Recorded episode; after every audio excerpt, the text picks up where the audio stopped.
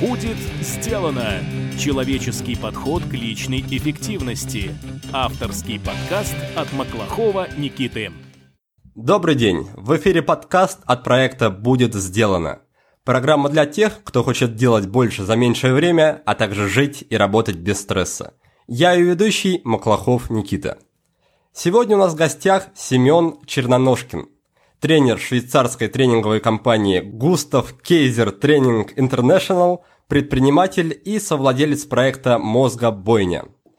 Сегодня наш разговор будет построен вокруг такой интересной и достаточно неоднозначной темы, как влияние.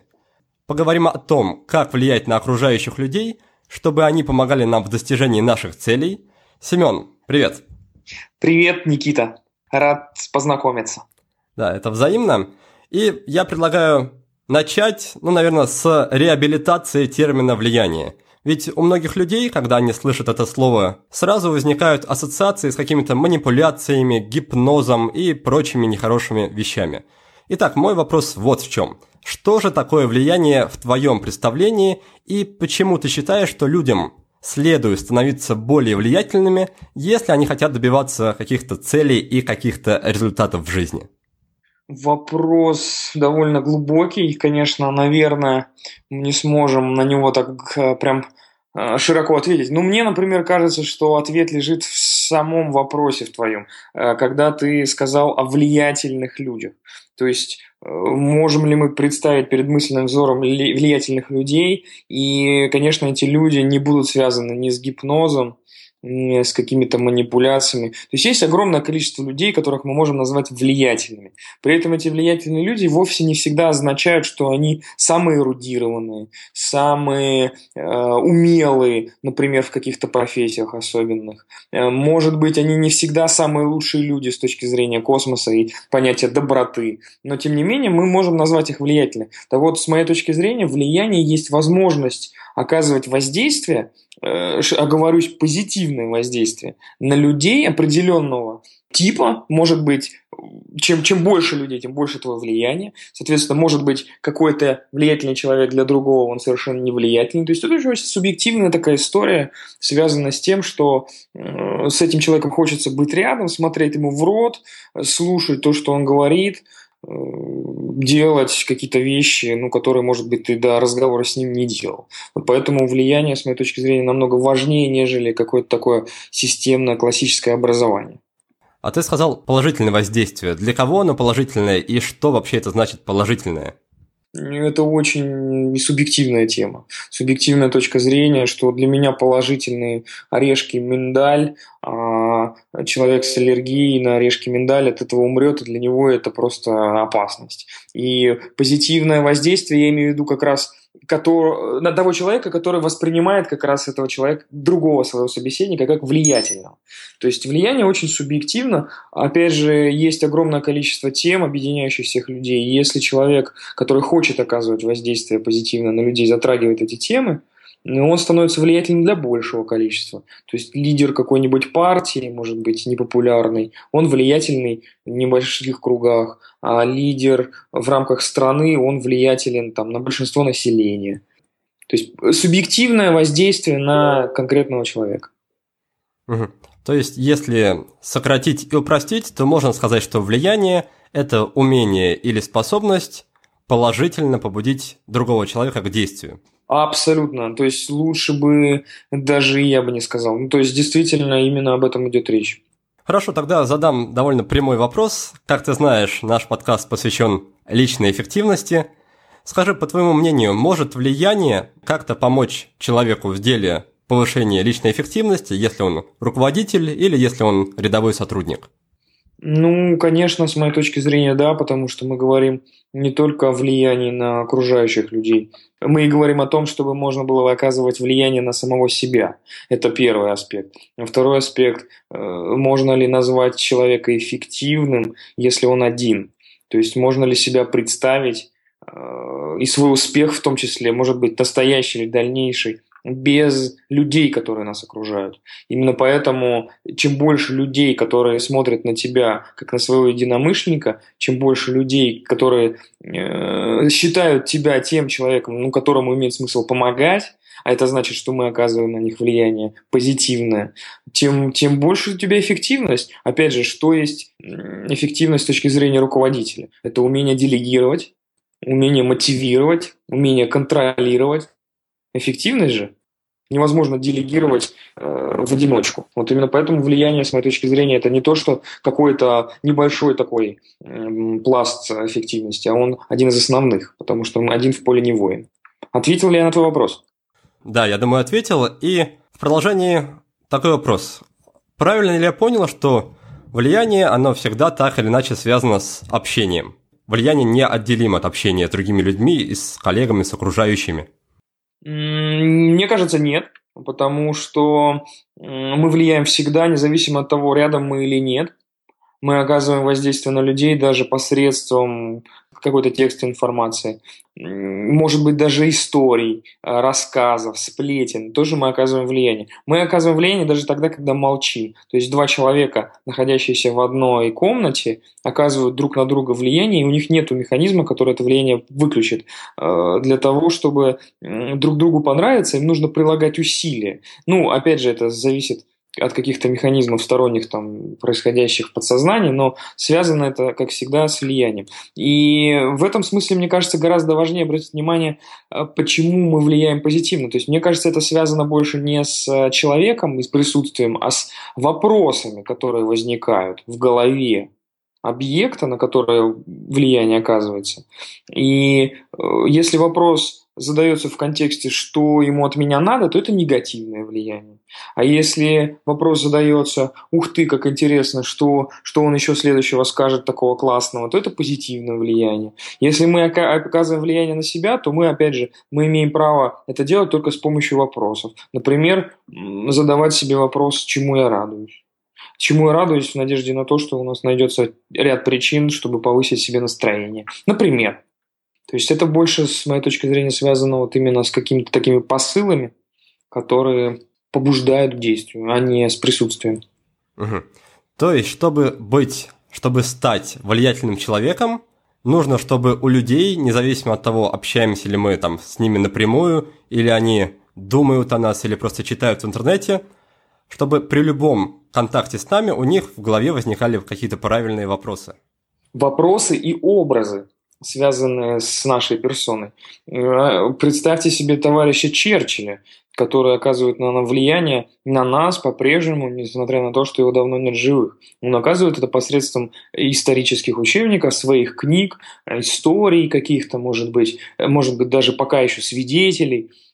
И я могу допустить, что есть огромное количество людей, которые не воспринимают его влияние как позитивное. Опять же, оно есть, но вовсе не такое, которое он хотел бы, чтобы было. И вот в этом различается влияние. То есть мы имеем право его усиливать с точки зрения того, чтобы оно доходило так, как мы хотим.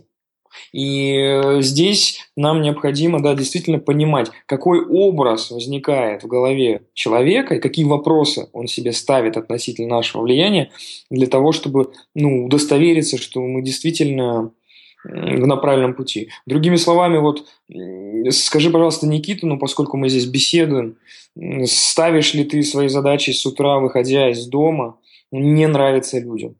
Разумеется, нет, и вряд ли есть такие люди, кроме старухи Шипокляк, да, которые ставят такую цель. Я тоже обычно задаю этот вопрос, как правило, люди 21 века говорят, конечно, нет. При этом отдаешь ли ты себе, Никита, отчет, что, выходя на улицу, общаясь с какими-то своими знакомыми, друзьями, может быть, не друзьями, может быть, коллегами, может быть, просто заходя в какое-нибудь новое здание, что ты огромному количеству людей не нравишься? Я все-таки надеюсь, что это число не такое уж огромное. Но Договорились, просто кому-то. Я понимаю, да, что я не банкнота с президентом американским, и я не могу всем нравиться. Вот, это и есть механизмы влияния, которые необходимо рассматривать так под лупой для того, чтобы понять, что же все-таки за этим стоит. То есть мы, несмотря на то, что мы преследуем цель позитивно влиять на людей, мы не преследуем цель «не нравится». В то же самое время происходит в продажах, в менеджменте. Мы хотим человека замотивировать, он уходит с чувством, что им манипулировали. Мы пытаемся как-то ему предложить какую-то сделку, а он уходит с чувством, что его шантажируют. Понимаете? И вот это механизмы, они все не о знаниях, не о умениях, не о каких-то личных качествах, а именно о влиянии. То есть, каким образом сделать так, чтобы вот мы хотели позитивно повлиять, мы хотели понравиться человеку, независимо от того, что это за человек. И, собственно говоря, и мы ему понравились. Это же эффективность. То есть, можешь ли ты допустить, что если ты нравишься тем людям, с которым ты хочешь делать бизнес, они будут работать с тобой охотнее? Конечно, да. Прямо хочется провести сравнение с одним из прошлых выпусков, который мы записывали. Там речь шла о соционике. И там был такой тезис, что независимо от того, знает человек про соционику или не знает, он так или иначе сталкивается с ее проявлениями в жизни. И мне кажется, то же самое верно и для влияния, да? Осознает человек или не осознает, он все равно влияет на других людей, и, скорее всего, было бы здорово узнать про это побольше, да, и научиться влиять уже, управлять этим инструментом осознанно. Ну, с моей точки зрения, действительно, это одна из самых главных задач человека, который действительно чего-то хочет добиться. То есть, в принципе, отдавать себе отчет, что твои системы, твои знания, которые ты держишь в своей черепной коробке, они там так и останутся, если вокруг тебя не будет людей, которые в эти знания и в эту систему как минимум поверят, не говоря уже о том, что они будут ее делать. Мне очень часто приходится встречаться с руководителями, которые говорят: слушай, сделай моих людей лучше, а потому что я их нанимаю, они увольняются через 3 месяца. Я их нанимаю снова, они снова увольняются через 3 месяца. И в этот момент я как раз задаю себе вопрос: как ты думаешь, почему? То есть, на самом деле, ты думаешь, что эти люди, им недостаточно тех денег, которых ты платишь, и они идут на другую работу, где им платят там 150 тысяч сверху. Конечно, нет. Идут они примерно на свою же параллель, на свою же должность, на свою же зарплату. Но они уходят только потому, что недостаточно позитивного влияния в этой компании. Может быть, по причине руководителя, может быть, по причине других людей. Но в любом случае, эта тема, вот это вот ощущение внутри у людей, когда вроде бы все нормально, но почему-то не хочется. И именно поэтому нам надо научиться сознательно этим управлять, потому что если мы хотим в то же самое время продать что-то, или что такое продавать? Продавать можно и идею, и какой-то смысл, и какую-то миссию тоже можно продавать. И, в общем-то, за нами люди начинают идти, и, в общем-то, вот мы поэтому с тобой записываем подкаст, потому что мы оказываем влияние и позитивное воздействие на какое-то количество людей. Ну, то есть, вот как-то так. Хорошо, ты привел уже несколько примеров ситуации, когда влияние воспринималось в негативном ключе, что человек пришел к начальнику, вышел из кабинета с чувством, что им, мягко говоря, манипулировали, да? Человек пришел общаться с партнерами, партнеры тоже чувствуют, что им пытаются навязать какое-то свое мнение. В целом я не особо верю в какие-то волшебные таблетки, когда речь заходит об общении и отношениях людей. Поэтому я не буду сейчас тебя просить называть 5 каких-то волшебных фраз, да, которые помогут добиться от людей того, чего ты хочешь. Давай лучше поговорим о каких-то основных принципах. То есть, что нужно держать в голове в то время, когда ты общаешься с другими людьми, чтобы твое влияние, чтобы твое общение, оно воспринималось в позитивном ключе, и чтобы после общения с тобой люди становились даже более воодушевленными, чем до. Ну, поскольку мы говорим о личной эффективности, наверное, имеет смысл обратить внимание на то, почему люди воспринимают нас немножечко иначе, чем мы сами. Есть, наверное, много психологических причин, и которые разбирают в университетах по 5 лет. Я, на самом деле, в них не особо разбираюсь. Мне очень близка тема, которая называется «Я, ты и оно препятствие». Вот с моей точки зрения, в любой путь достижения к цели, к определенной, а мы, поскольку занимаемся эффективностью, мы по-любому уже поставили себе какую-то цель, которую хотим достичь. На этом пути мы встретим 3 вида препятствий, всего 3. Оно препятствие, ты препятствие и я препятствие. Что такое оно препятствие? Оно препятствие – это обстоятельства. Обстоятельства, на которые мы, по большому счету, может быть, даже не можем повлиять. Такие, как я родился не в той стране или в той стране, значит, президент там не такой, этот не тот, значит, война грядет, там здесь политика, там кризис, вырос евро в 2 раза. Вот какие-то такие вещи, которые на самом деле и влияют на огромное количество людей, в том числе на нашу жизнь, но с которыми мы не имеем права бороться. Что очень интересно. интересно, что с ними как раз люди, ментально, по крайней мере, пытаются воевать. Ты препятствие – это все люди, которые вокруг нас, наше окружение, родители, дети, начальники, коллеги и так далее, и тому подобное, клиенты. И очень часто в речах людей звучит вот именно такие формулировки. Значит, я ему говорю, а он не слушает. Я ему сказал пойти сделать, а он не сделал. Значит, я ему плачу зарплату, а он не работает. Я прихожу к клиенту, а он не покупает. То есть вот здесь как раз речь идет о том, что мы перекладываем таким образом ответственность на тех людей, с которыми общаемся, понимая, что наш результат – это их заслуга. Точнее, наш нерезультат. Это их заслуга. Так вот, первый инструмент эффективности и принцип, о котором мы, может быть, имеет смысл сейчас сказать, это «я препятствие». То есть, единственное в мире, что я могу менять, это себя. И независимо от того, что мне кажется, что все вокруг виноваты и обстоятельства делают мою жизнь сложнее, это не так. То есть, все это проекция моих представлений о том, что происходит. И с точки зрения космоса это абсолютно ничего не значит, не имеет никакого веса, стоимости, цены даже в долларах. Поэтому первый принцип имеет смысл задавать себе вопрос, что я-то могу изменить в конце концов в этой конкретной ситуации. Каким образом мне начать задавать правильные вопросы, чтобы человек у меня купил? Как мне сделать так, чтобы человек не воспринимал мою мотивацию как манипуляцию? Как мне сделать так, чтобы мои родные и близкие были счастливы? Как мне сделать так, чтобы моя любимая, которая, может быть, иногда даже пилит мне голову, чтобы она не пилила мне голову? И почему вообще так происходит, что это происходит? Вот, в общем-то, вопросы, которые можно себе задавать. И вот мы уже перешли в тему влияния на себя самого. Какие вопросы я должен себе ставить, чтобы что-то менялось? Вот как первый принцип сойдет?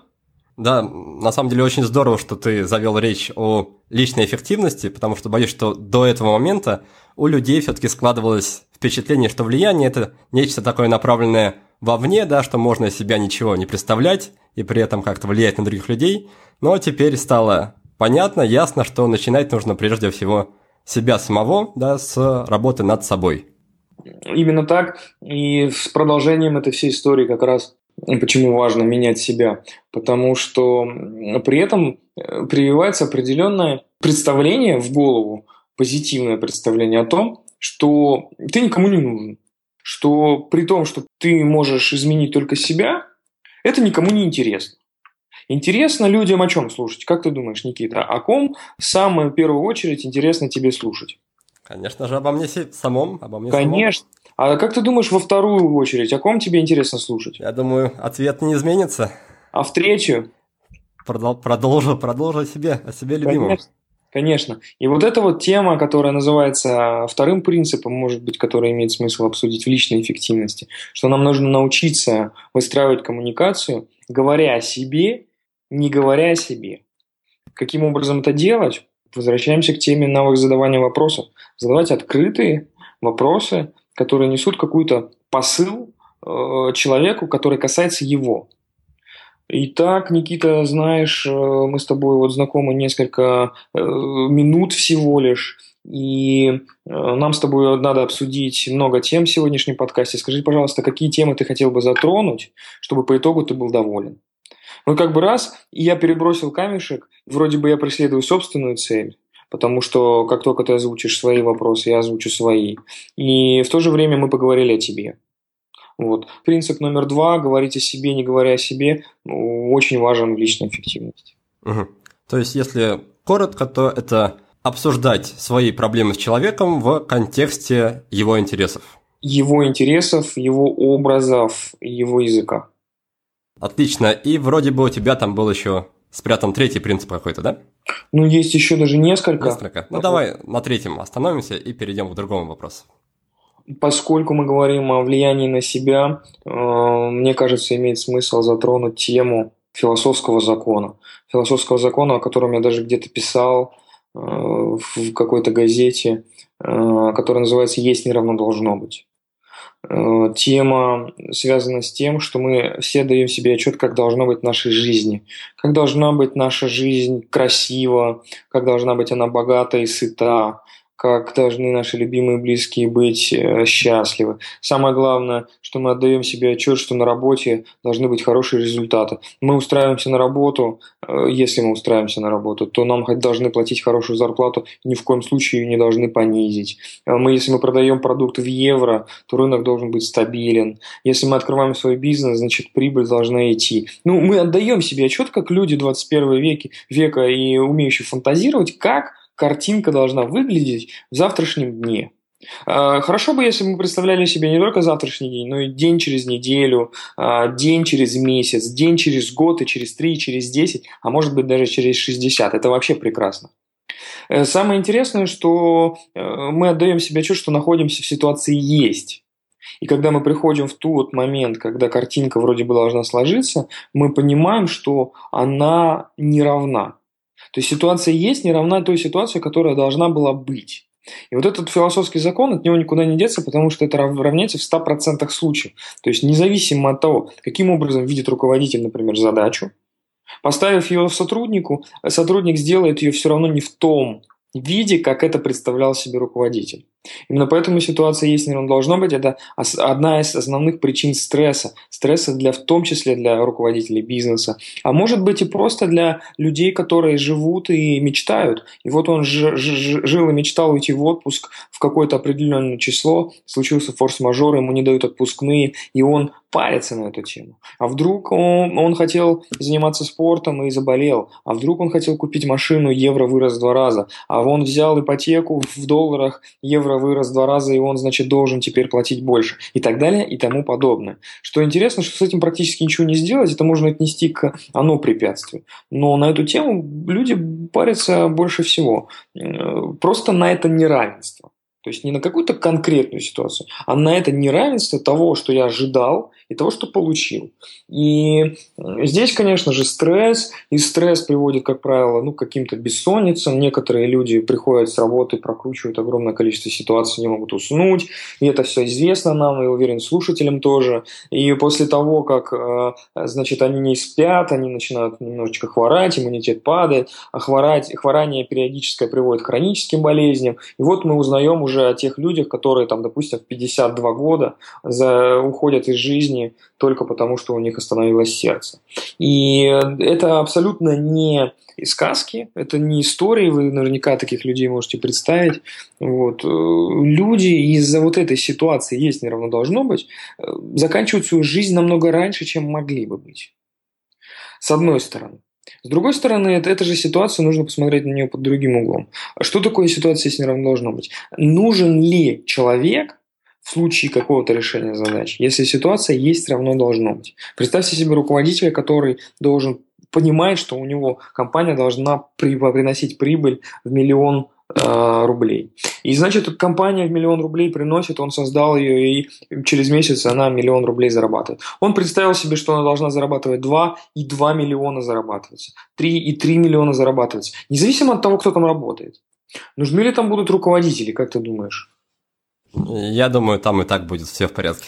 Там и так будет все в порядке. То есть, как мы вот так, например, в тренинге по менеджменту рассуждаем, что вот эта ситуация «есть, не равно должно быть», это есть те самые изменения регулярные, каждодневные, каждоминутные, ради которых руководитель в принципе вообще и существует, и для чего он нужен. Потому что если бы было «есть, равно должно быть», то человек, который должен продать 150 машин, продавал бы 150 машин. Клиент, который должен был бы купить, он пришел бы и купил.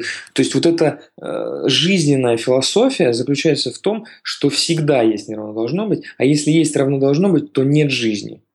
То есть «есть, равно должно быть» у камня, «есть, равно должно быть» у асфальта.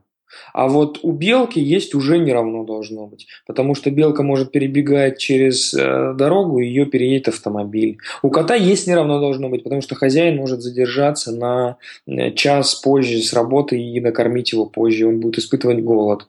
И любая форма жизни на нашей планете подвержена вот этому хаосу, который с нашей точки зрения можно сформулировать как вот такой вот философский закон. Другими словами, мы паримся от того, что дает нам жизнь.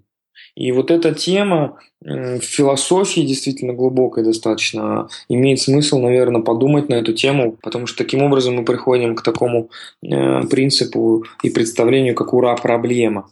То есть единственная наша задача этим проблемам радоваться, потому что как только нет проблем, нету движения вообще никакого. Нету роста, нету большей прибыли, нету работы у наших сотрудников. То есть, представляете, у нас работает 10 человек, и мы спрашиваем у них, как дела, они говорят: блин, босс, класс, все здорово, все супер. Босс, вообще не о чем париться. Что мы будем делать с этими людьми? Давай тогда попробую сформулировать вот этот последний, третий принцип максимально коротко. Я понял, что он выглядит так. Ситуация никогда не будет развиваться так, как мы себе это представляем в идеальном раскладе. То есть никогда не будет соответствовать нашим идеальным представлениям. Верно? Верно. Это как бы вводное. Что с этим делать-то? Получать от этого удовольствие.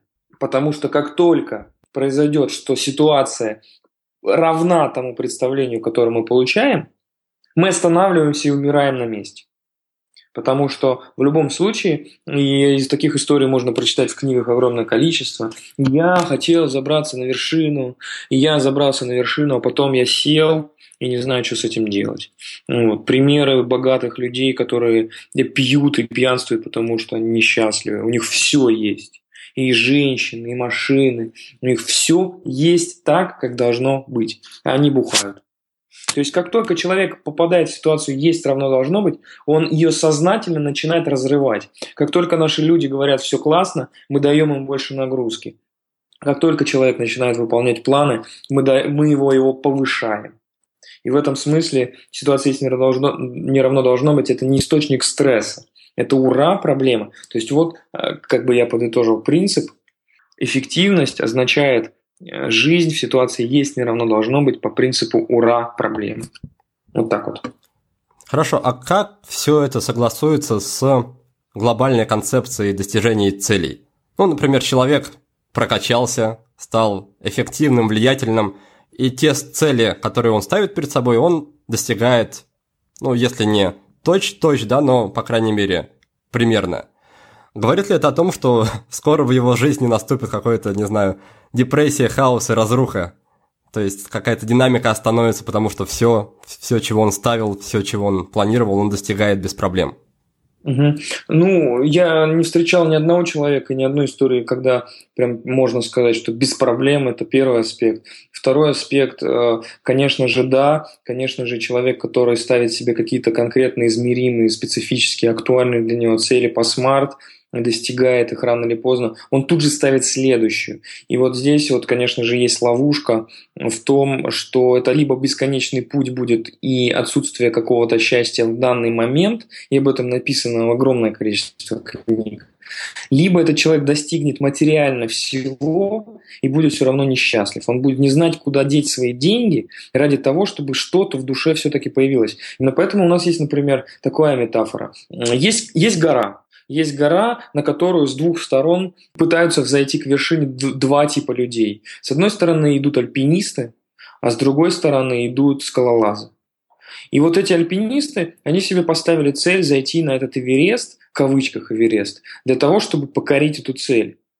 И вот они идут, изнемогают.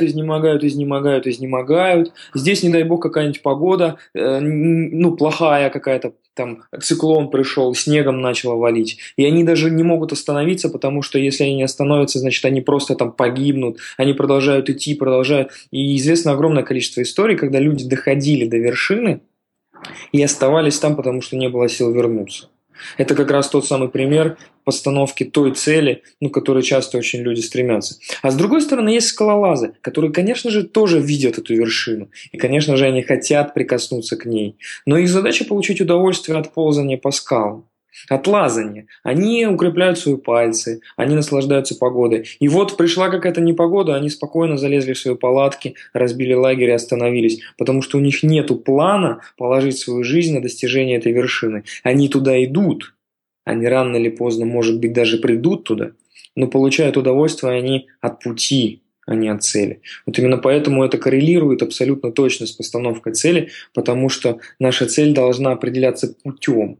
То есть она есть, она стоит, но кайф-то сейчас. А если она стоит, и мы постоянно думаем о том, что вот-вот-вот не получается или не получается, это как раз и есть те причины стрессора, из-за которых люди потом вешаются в кризис. Есть огромное количество предпринимателей, которые просто уходят из жизни самостоятельно, когда идет что-то не так. Вот и все. То есть банкротятся компании в мгновение ока. И суициды, пожалуйста. Причем компании мирового масштаба банкротятся. А что уж говорить нам-то, людям, ползающим по земле. Вот поэтому, с моей точки зрения, цель должна быть, она должна быть очень амбициозной, она должна быть актуальной, она должна быть достижимой и конкретной. Конечно же, когда-нибудь мы туда придем, но отдавать себе отчет, что ура, проблема сейчас, и что я получаю от этого кайф, нужно вот сегодня. Подкасты – это теория. Интересная, полезная, вдохновляющая, но все же теория. Если вы хотите перейти к практике, если вы хотите внедрить наиболее важные принципы личной эффективности в жизнь под моим чутким руководством, приглашаю вас пройти обучение в Академии личной эффективности. 30 дней, индивидуальная работа и неизбежный результат. Ссылку на страницу с подробной информацией ищите в текстовом описании подкаста. Хорошо, сейчас я предлагаю тогда немножко вернуться назад, и вначале ты говорил о вопросах, которые мы задаем самим себе. И ты как раз привел пример вопроса, который ты задаешь себе, он звучал как «Чему я сейчас радуюсь?». На самом деле эта тема во мне очень отвлекается, я помню, что познакомился с этой идеей еще из книг Тони Роббинсона, может быть, там 5-10 лет назад, и он говорил о том, что наш мозг очень хорошо умеет отвечать на вопросы. Какой вопрос мы ему зададим, такую причину он нам и предоставит. Да? Если мы спросим себя, почему я там чего-то недостоин, мозг придумает нам 10 причин, почему мы чего-то недостойны. Но если спросить себя наоборот, почему я этого заслуживаю, то также можно найти список из таких же 10 причин. То есть внешняя ситуация не поменяется, но ответы будут разные. Возможно, у тебя есть еще примеры какие-то вдохновляющих вопросов, мотивирующих, которые стоит задавать себе на регулярной основе. Поделись, пожалуйста. С удовольствием. Действительно, наш мозг работает таким образом, и это дело даже не в какой-то эзотерике, а в прямой физиологии, что память у нас работает ассоциативными связями, нейронные связи выстраиваются исключительно под воздействием вопроса. Именно поэтому мы можем рисовать образы в головах других людей только вопросами. Именно поэтому мы можем рисовать образы в своей голове тоже только вопросами. И на этом, конечно, поприще множество можно вопросов придумать. Я знаю несколько, которые помогают мне в своей эффективности в том числе. Один из них, да, действительно вопрос «Чему я радуюсь?». И связан он исключительно с тем, что мы, как люди 21 века, не отдаем себе отчет, что у нас есть определенная природа. Природа, которая очень часто проявляется, и проявляется она с отрицательными сигналами, отрицательными негативными сигналами. Природа, назовем ее животной, не будем вдаваться в подробности, откуда она у нас и зачем. Речь идет о том, что у нас есть инстинкты самосохранения и так далее и тому подобное. И очень часто эта природа берет верх над нашим рацио, над нашим разумом, над нашими желаниями и ситуациями вин-вин. Именно поэтому в ситуациях конфликта, спора, эта природа вылазит наружу, начинаются какие-то бранные слова. И именно поэтому на дороге человек подрезает нас на автомобиле, и мы начинаем с ним разговаривать на каком-то непонятном языке. Несмотря на то, что у нас 2 высших образования, у нас есть дети, и никогда мы материться-то не матерились вообще никогда. Вот. А что это значит? Это значит, что наше состояние эмоциональное, оно априори чуть-чуть ниже фарватера каждый день. У нас есть огромное количество проблем в жизни, и ситуация здесь неровно должно быть, никто не отменял, которую наше чутье природное воспринимает как угрозу. Кредиты, отсутствие денег, жена устала, начинает что-то рассказывать, начальник постоянно грозится увольнением, на дороге дождь, дождя нет, значит слишком жарко, если не слишком жарко, то слишком холодно. И постоянно вот это вот возникает подсознание, вот эти вот истории, связанные с тем, что мы ходим и страдаем. Так вот, нам нужно сознательно выводить себя из этого состояния. И один из немногих способов, которые я знаю, это вот вопрос, чему я радуюсь, потому что он так как бы... Мы берем ответственность за свое настроение и генерируем ответы, образы в своей голове, что же на самом деле в моей жизни сейчас хорошего происходит. Именно поэтому этот вопрос задавать себе важно каждый день. Если на него нет ответов с утра, то лучше лечь спать обратно и не ходить никуда, потому что в каком состоянии лучше работается. Вот опять же мы говорим про эффективность. Когда мы работаем лучше и эффективнее? В радости или в грусти? Когда нам хорошо, когда мы счастливы, радостны. Конечно, конечно. Именно поэтому нам это состояние нужно как-то культивировать. Ну и, конечно, чем чаще мы задаем себе этот вопрос, тем проще нам на него отвечать. Что, как правило, получается в начале, что мы на самом деле очень естественно и легко найдем 150 ответов на другой вопрос. На вопрос, который звучит «Чему я не радуюсь?». И мы можем исписать 15 листов на эту тему, и даже ни разу ручку не остановим. А вот ответить на вопрос, чему же я радуюсь, очень, так непросто. Точнее, не всем просто. Именно поэтому, что непросто, то нас делает сильнее, и, собственно говоря, надо задавать его себе. Мне тоже очень близка эта тема, и на самом деле я этот инструмент использую уже довольно давно, только под другим видом. Я его называю дневником благодарности, и суть проста в том, что вечером или с утра, когда удобнее, вы садитесь, берете бумажку, пишете заголовок «Чему я благодарен?», по сути, да, «Чему я радуюсь?», только по другим соусам. И начинаете перечислять по пунктам, пока весь листочек не заполнится. Возможно, первое время будет как-то трудно, то есть не будет понятно, где же взять причины для радости или для благодарности, а потом придет осознание, что очень много вещей простых и естественных, которых мы, может быть, просто в суете не замечаем, но которые, тем не менее, важны. Вот, жена нам приготовила завтрак, здорово. За окном хорошая погода, тоже круто. Я сегодня проснулся здоровый, с руками и с ногами на месте, вот еще один пункт. И таким образом, у нас получается целый список, и через неделю, через две такая практика, она уже как раз вот тот базовый, стандартный эмоциональный фон, о котором говорит Семен, он потихоньку выправляется и поднимается из минуса в плюс. Так что попробуйте, друзья, я думаю, вам как минимум будет любопытно и интересно. Я уверен, что это дает свои результаты в плане жизни, изменений, в принципе, мышления, потому что, в любом случае, даже самый скептичный человек, как бы относящийся к каким-то теориям, прагматично и скептично, ответит на вопрос, когда мы работаем лучше в радости или в грусти, в радости. Самое интересное, что наши люди, если у нас есть подчиненные, сотрудники, коллеги, работают эффективнее тоже в радости. И именно поэтому здесь есть второй вопрос, который мы имеем право себе задавать. В тот момент, когда нам кажется, что кто-то нам где-то что-то не нравится, мы себе можем задать вопрос, что мне в этом человеке нравится. То есть найти, опять же, осознанную причину, выстраивать с ним позитивную коммуникацию в надежде на то, что этот позитив в этой коммуникации даст эффективность и одному, и другому. То есть, опять же, не перекладывая ответственность в формулировке «он мне не нравится», потому что это мы перекладываем ответственность на «ты препятствие». То есть мы говорим фактически «он мне не нравится», то есть он совершает действие над моей волей и не нравится мне. Я задаю себе вопрос, что мне в нем нравится, таким образом стараясь хотя бы чуть-чуть сдвинуть мою парадигму относительно этого человека. Вот это второй вопрос. Опять же, эффективность ли это? Я считаю, эффективность. И, может быть, какой-то принцип такой, связанный с задаванием вопросов. Вопросы должны касаться будущего времени. Они должны формулироваться открытыми, то есть недоволен ли я сегодняшним завтраком? Доволен. То есть это закрытый вопрос. А что мне понравилось в сегодняшнем завтраке? И таким образом у меня выстраивается определенный образ в голове, который говорит о том, что были вкусные оладьи, были вкусные туда-сюда, джем и так далее. В то же время мы должны задавать себе вопрос, связанный со своей собственной эффективностью, направленный в будущее время, а не в прошлое.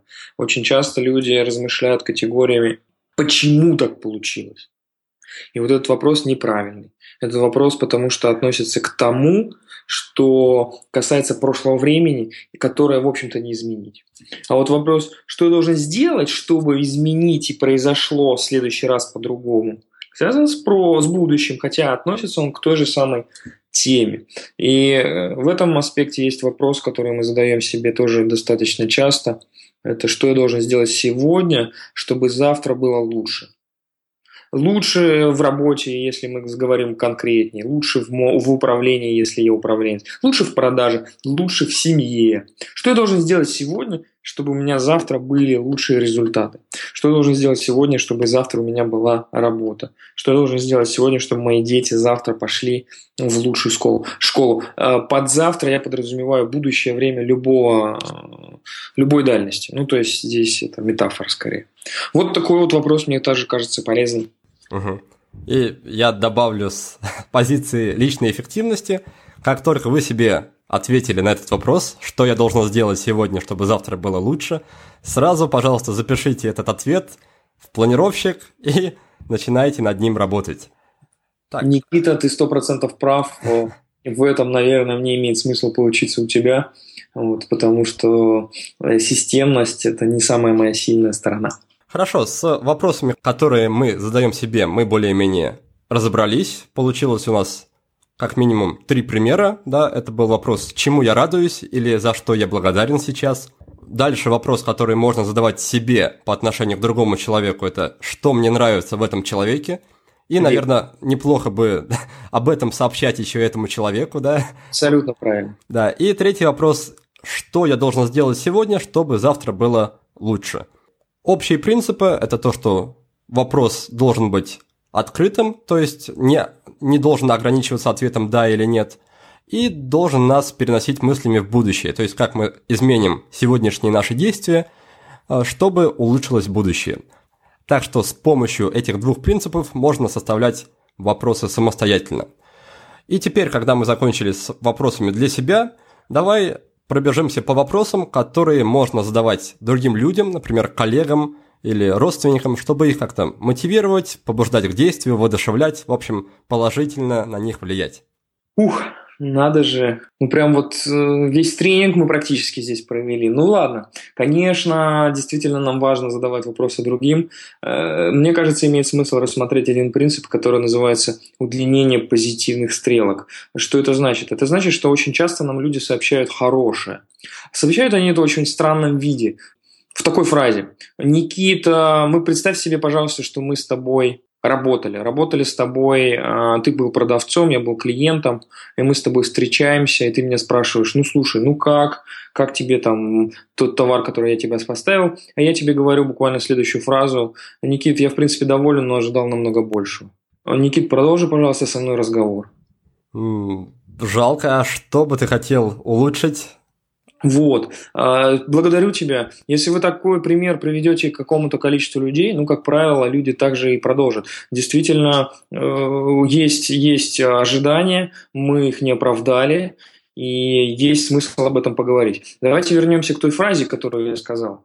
Я сказал Никите 2 абсолютно одинаковых по своему составу фразы, связанные с 3 словами. Я в принципе доволен, есть частица «но», ожидал намного большего. Ты там 3 слова и там 3 слова. Никита, ты сам на самом деле выбрал, на что реагировать. С моей точки зрения, имеет смысл, может быть, спросить, действительно, скажи мне, пожалуйста, ты сказал, что ты доволен. Скажи, пожалуйста, что именно тебе произвело такое впечатление, что ты остался доволен. Чем ты конкретно понравилась тебе работа со мной и так далее и тому подобное. То есть мы имеем право реагировать на ту информацию, которая для нас является позитивной и для человека, и для нас. То есть говорит человек нам четкую фразу. Очень часто так происходит. Нам говорят, слушай, ты классно выглядишь. Мы такие говорим, ага, спасибо. Имеет смысл спросить, спасибо большое, приятно, очень классно, что ты так заметил. Что конкретно тебе нравится в моем виде? И таким образом мы можем эту позитивную информацию между 2 людьми усиливать. Это касается продаж, это касается менеджмента, это касается чего угодно, это касается просто коммуникации между людьми. Нам говорят, слушай, твоя работа была классной, мы говорим, да, здорово, спасибо, я рад, точка. имеет смысл эту информацию удлинять. Удлинять до такой степени, чтобы это было понятно, почему действительно человеку было так интересно и важно. Знаешь, мне очень приятно, что моя работа для тебя была так высоко оценена. Скажи, пожалуйста, что конкретно тебе в моей работе понравилось? А он говорит, ну, вот это.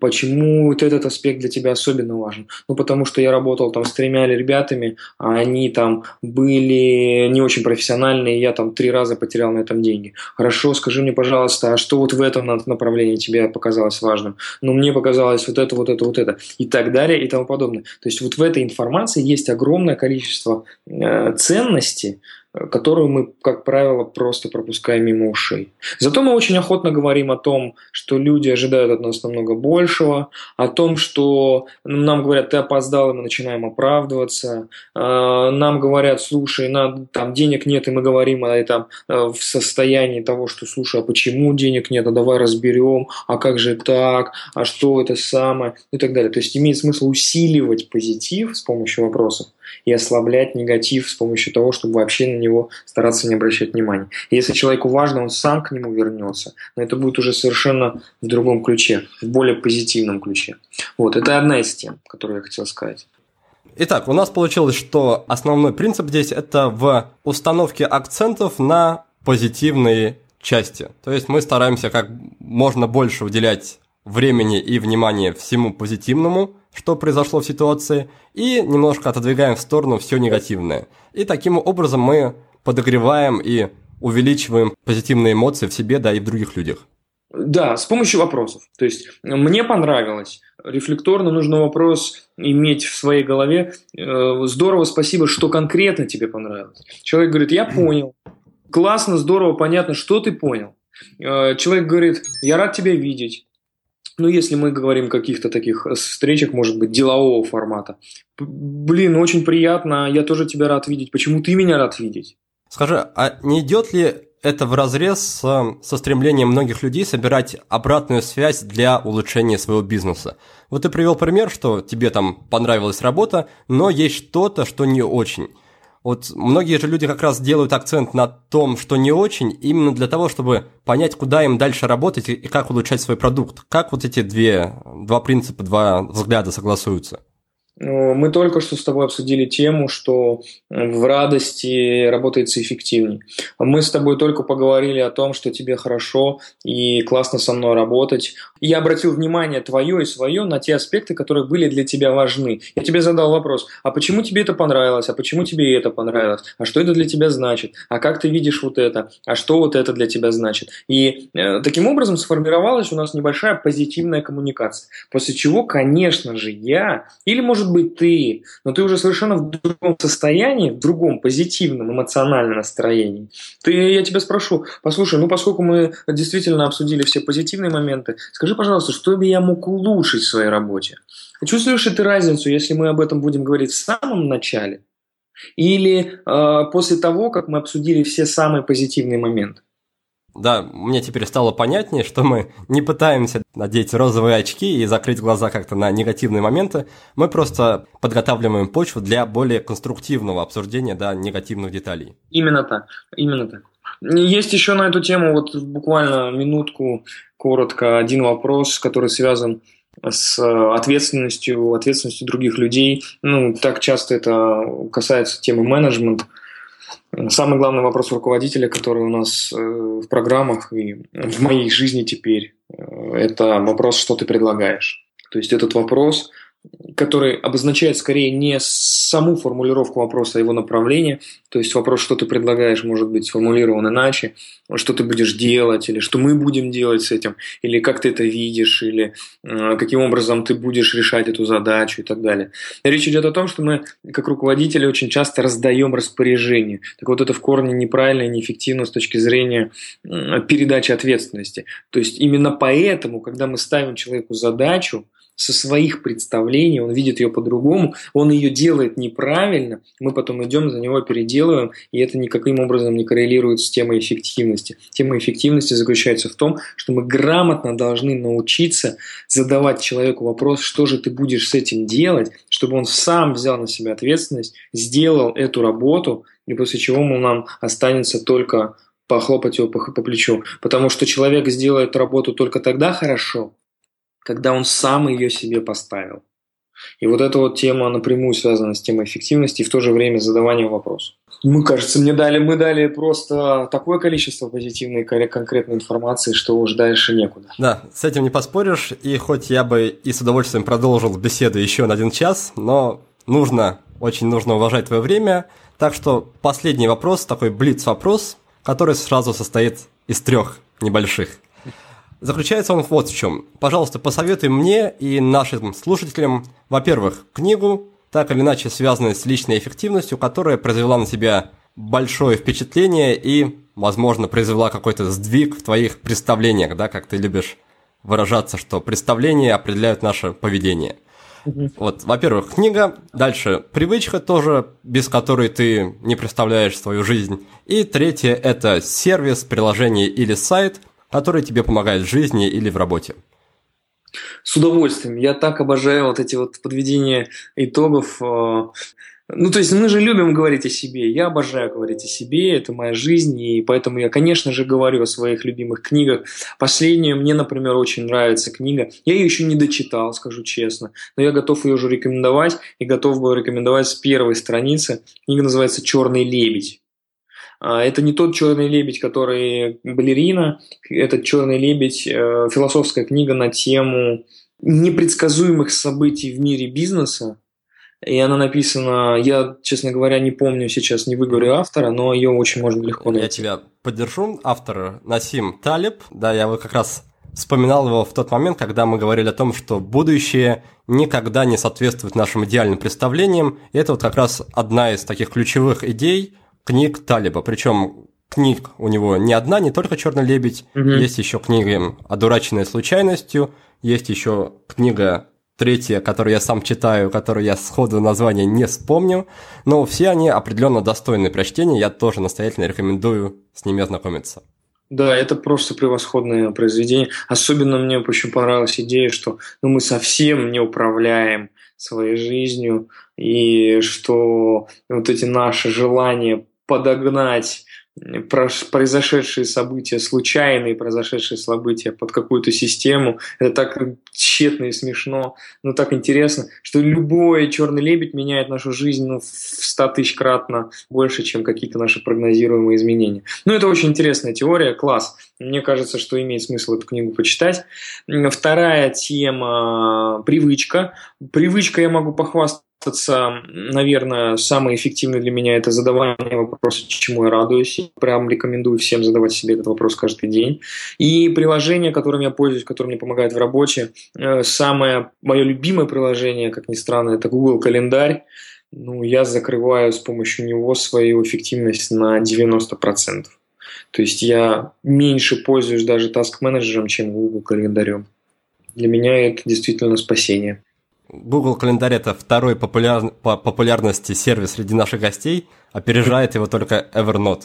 Ну вот Evernote у меня как-то не прижился, а Google Календарь просто я... И причем я восхищаюсь каждый раз, когда я с ним работаю, мне так нравится. Ну это, мне кажется, произведение искусства. В работе по какой-то, может быть, системе коммуникации мы используем Trello. Тогда подводим итоги. Книга у нас получилась – это «Черный лебедь», автор Нассим Талеб. Я еще вспомнил 3 книгу, называется «Антихрупкость». Это тоже книга его авторства. Дальше, 2 привычка. Это привычка задавать вопросы, которые будет поддерживать и вдохновлять. В частности, Семен задает себе вопрос, чему я радуюсь в своей жизни. И сервис – это Google Календарь.